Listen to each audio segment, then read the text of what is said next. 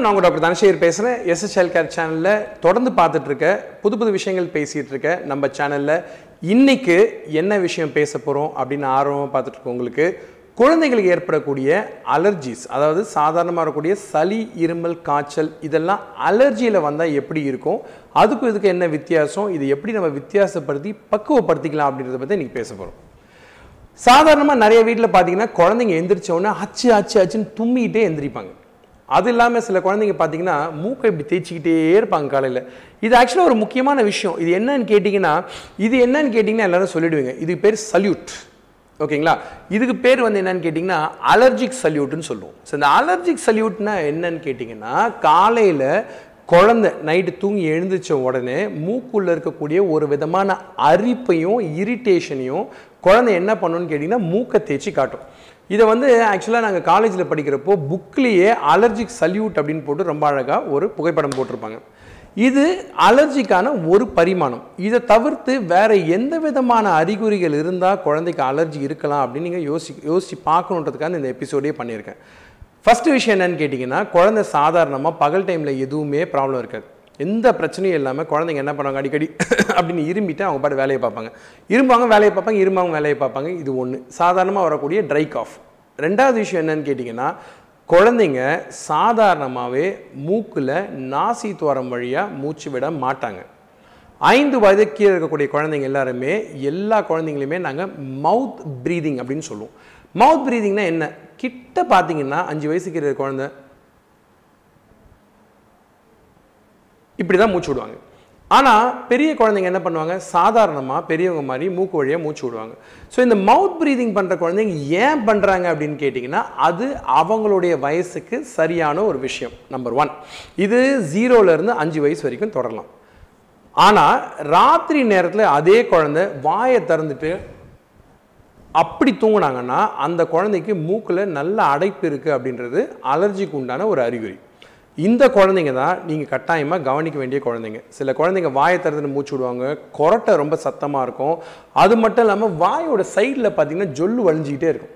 So இது எதனால் நடக்குது அப்படின்னு கேட்டிங்கன்னா மூக்குக்கு பின்னாடி இருக்கக்கூடிய ஒரு சின்ன சதை இதோட பேர் அடினாய்டுன்னு சொல்லுவோம். இந்த அடினாய்டு சதை அலர்ஜிக்கு உண்டான ஒரு சுவாச பாதையில் இருக்கிறதுனால உங்கள் உடம்புக்குள்ளே ஒவ்வாமை வராமல் தடுக்கிறதுக்கு வேண்டி பெருசாகிறது தான் இந்த அடினாய்டு கிளாண்டோட முக்கியமான வேலை. சரி அடினாய்டை பற்றி பேசிட்டீங்க. என்ன சார் சதகிதன்லாம் சொல்கிறீங்க அப்படின்னா இதை வந்து சாதாரணமாக எளிய மக்களுக்கு புரிய வைக்கக்கூடிய சிம்பிளான ஒரு சொல் தான் இந்த சதை வளருதுன்றது. பட் இது பயப்பட வேண்டிய அவசியம் கிடையாது.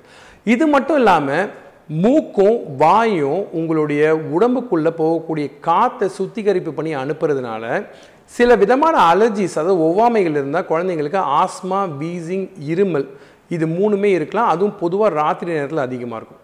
பகல் நேரத்தில் இந்த அலர்ஜி எப்படி இருக்கும்னு கேட்டிங்கன்னா குழந்தை ஓடி ஆடி விளையாடுற குழந்தையாக இருந்தாங்கன்னா கொஞ்சம் தூரம் ஓடினாங்கனாலே கொஞ்சமாக இரும ஆரம்பிச்சிருவாங்க. ஸோ இது எதை குறிக்குது அப்படின்னு கேட்டிங்கன்னா மூச்சு குழாயில் ஏற்படக்கூடிய சுருக்கத்தை குறிக்குது. ஸோ இதுதான் இங்கே முக்கியமான விஷயங்கள். ஸோ அலர்ஜின்னு சொல்லக்கூடிய இந்த பரிமாணங்கள் பல விதத்தில் உண்டு.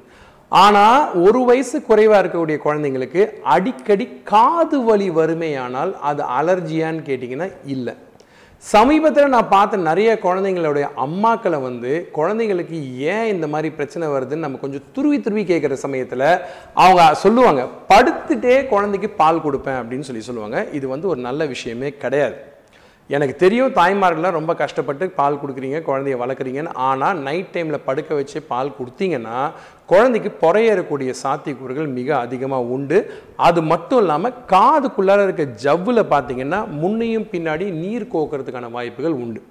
இது ஆங்கிலத்தில் ஆட்டைட்டிஸ் மீடியான்னு சொல்லுவாங்க. இந்த மாதிரி இருக்க குழந்தைங்க திடீர்னு பார்த்தீங்கன்னா நைட்டு நேரத்தில் எழுந்திரிச்சு குழந்தைங்க காதை பிடிச்சிட்டு ஒரு பயங்கரமான ஒரு அழுக வரும்.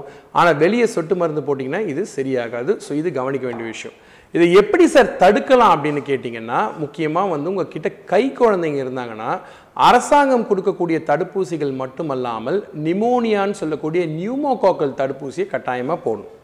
இப்போ ரொம்ப குறைஞ்ச விலையிலே ரெண்டாயிரம் ரூபாய் கிடைக்குது. ஆனால் மூணு டோஸ் ஒரு வயசுக்கு முன்னாடி நீங்கள் போடுறது நல்ல விஷயம். இது கட்டாயமாக காலத்துக்குமே பாதுகாப்பு கொடுக்கும். ரெண்டாவது விஷயம் என்னென்னா தாய்ப்பால் கொடுக்கறத எந்த காலத்தையும் நிறுத்தாதீங்க. ஒரு வயசுக்கு முன்னாடி பசும்பால் ஆவின் பால் எதுவுமே கொடுக்காம இருக்கிறது நல்லது. மூணாவது விஷயம் ஆறு மாதத்தில் உணவு கொடுக்க ஆரம்பிக்கிற சமயத்தில் எல்லா விதமான உணவுகளும் கொடுத்து நீங்கள் பழக்கிறது ரொம்ப ரொம்ப முக்கியம்.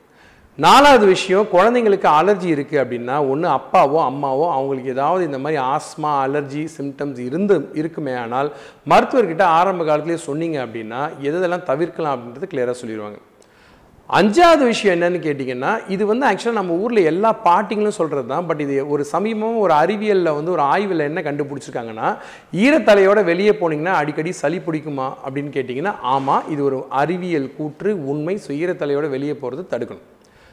ஆறாவது விஷயம் குழந்தைங்களுக்கு பவுடர் பயன்படுத்துறது. பவுடர் வந்து மிகுந்த மிகுந்த மிகுந்த உண்மையான ஒரு பொருள்ன்றதுனால நீங்கள் பவுடர் தாராளமாக முகத்துலேயும் கழுத்துலேயும் தான் போட்டிங்கன்னா குழந்தைங்க வந்து மூச்சு பாதைக்குள்ளே போச்சு அப்படின்னா குழந்தைங்களுக்கு வந்து அது அலர்ஜியை உருவாக்கக்கூடிய தன்மை உண்டு.